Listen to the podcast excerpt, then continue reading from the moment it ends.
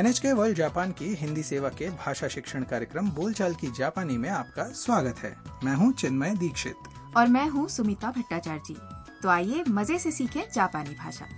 आज तीसरे पाठ में हम सीखेंगे अपना देश या जन्म स्थान बताना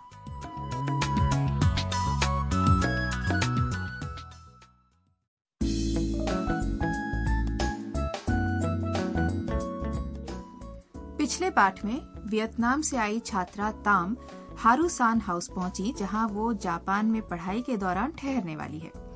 वहां उसकी मुलाकात मकान मालकिन हारूसान से हुई जो असल में रोबोट है आज ताम के स्वागत में दावत हो रही है मेज पर तरह तरह के पकवान सजे हैं जिन्हें हारूसान हाउस में ही रहने वाले काइतो ने बनाया है काइतो को खाना पकाना बहुत पसंद है तो अब सुनते हैं तीसरे पाठ की बातचीत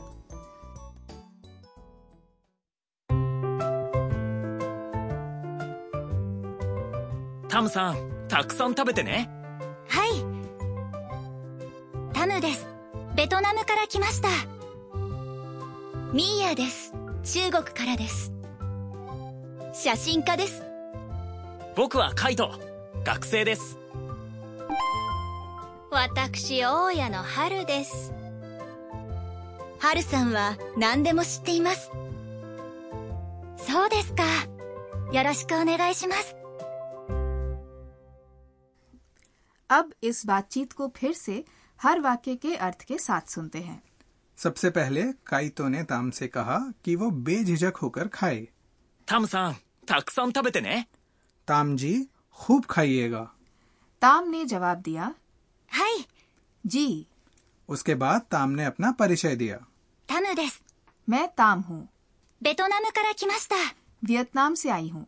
फिर बाकी निवासियों ने भी अपने बारे में बताया पहले मिया ミーヤです。 मैं मिया हूँ 中国からです。 चीन से हूँ 写真家です。 फोटोग्राफर हूँ उसके बाद काइतो 僕はカイト मैं काइतो 学生です विद्यार्थी हूँ और फिर रोबोट मकान मालकिन हारूसान ने भी अपना परिचय दिया 私、大家の春です。 मैं मकान मालकिन हारू हूँ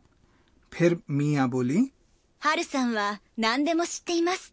हारू जी सब कुछ जानती हैं तो ताम ने कहा そうですか。 अच्छा よろしくお願いします。 आपसे मिलकर खुशी हुई हारूसान हाउस में तो हर निवासी की अलग ही विशेषता है मिया चीन से आई फोटोग्राफर हैं काइतो जापानी छात्र हैं जिसे खाना पकाने का शौक है और मकान मालकिन हारूसान रोबोट हैं लगता है आगे कहानी में बहुत मजा आने वाला है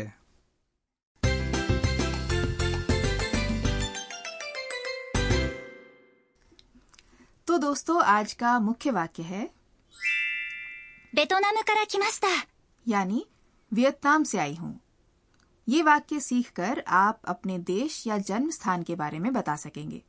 जापान में आपको अक्सर दूसरों को अपना जन्म स्थान बताना पड़ सकता है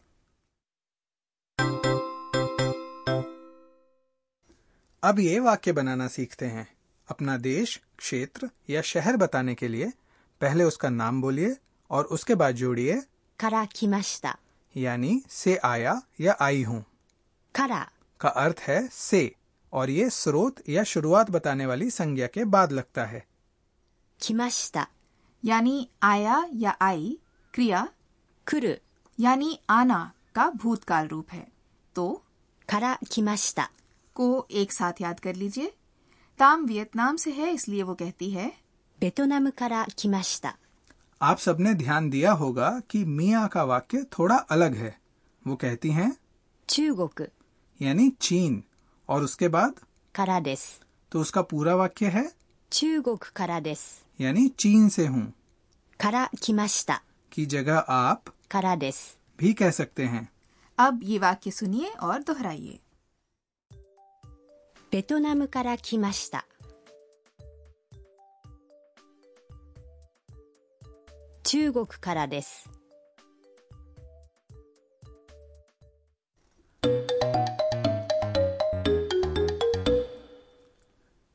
अब अपना देश या जन्म स्थान बताने की एक छोटी सी बातचीत सुनते हैं どちらからですかアメリカから来ました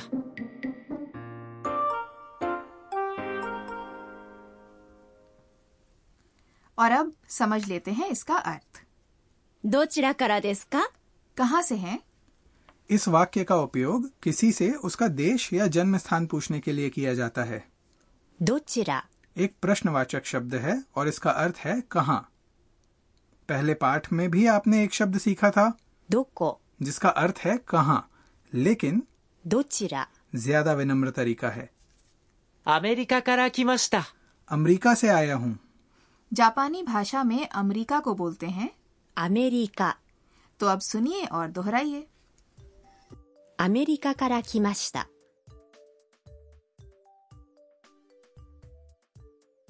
アメリカから来ました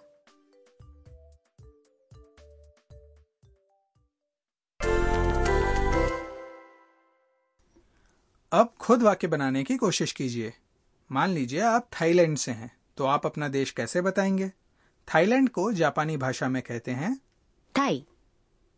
タイ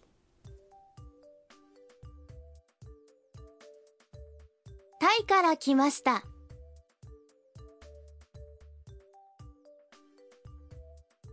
タイから来ました और दोस्तों हम लोग भारत से हैं इसलिए हम कहेंगे इंदो कारा की मश्ता अब आप सब से एक प्रश्न पूछते हैं ध्यान से सुनिए और सही उत्तर देने की कोशिश करिए どちらからですか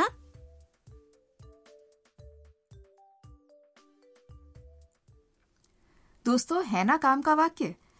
अब आप जापान में लोगों को बता सकेंगे कि आप कहाँ से आए हैं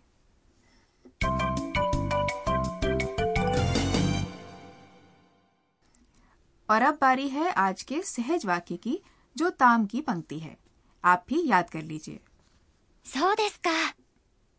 そうですか का इस्तेमाल ये बताने के लिए करते हैं कि आप दूसरे व्यक्ति की बात समझ गए हैं इसका भाव है अच्छा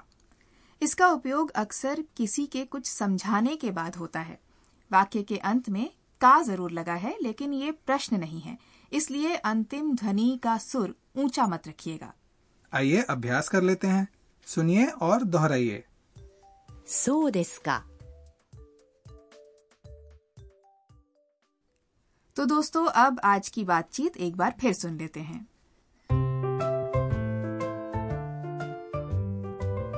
タムさん、たくさん食べてね。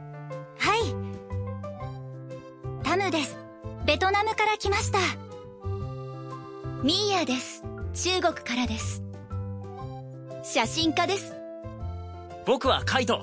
学生です。私大家の春です春さんは何でも知っています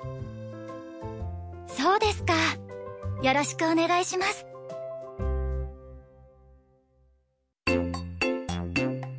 春さんの知恵袋 और अब बारी है हारूसान की सलाह की इस भाग में हम जापानी संस्कृति और आचरण के बारे में बताएंगे आज का विषय है जापान में अभिवादन करने का तरीका जापान में अभिवादन करते समय झुकना आम है अपना परिचय देते समय भी लोग अक्सर झुकते हैं लेकिन कितना झुकना है ये सामने वाले व्यक्ति से आपके संबंध पर निर्भर करता है अगर सामने वाला व्यक्ति उम्र या पद में बड़ा है तो ज्यादा झुकते हैं और अगर सामने वाले व्यक्ति की उम्र या पद बराबर या कम है तो आमतौर पर सिर हिलाना ही काफी होता है हाथ मिलाना या गले मिलना यहाँ ज्यादा आम नहीं है कामकाज के सिलसिले में कभी कभी लोग हाथ मिलाते हुए दिख जाते हैं लेकिन गले मिलते लोग कम ही नजर आते हैं अगर किसी से आपकी पहली मुलाकात हो और आप गले मिलने की कोशिश करें तो वो हैरान हो सकता है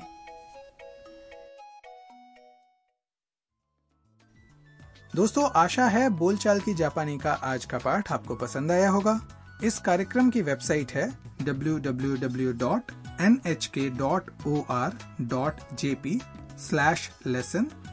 www.nhk.or.jp/lesson/hi/slash अगले पाठ में ताम मिया के कमरे में जाएंगी तब तक के लिए सायोनारा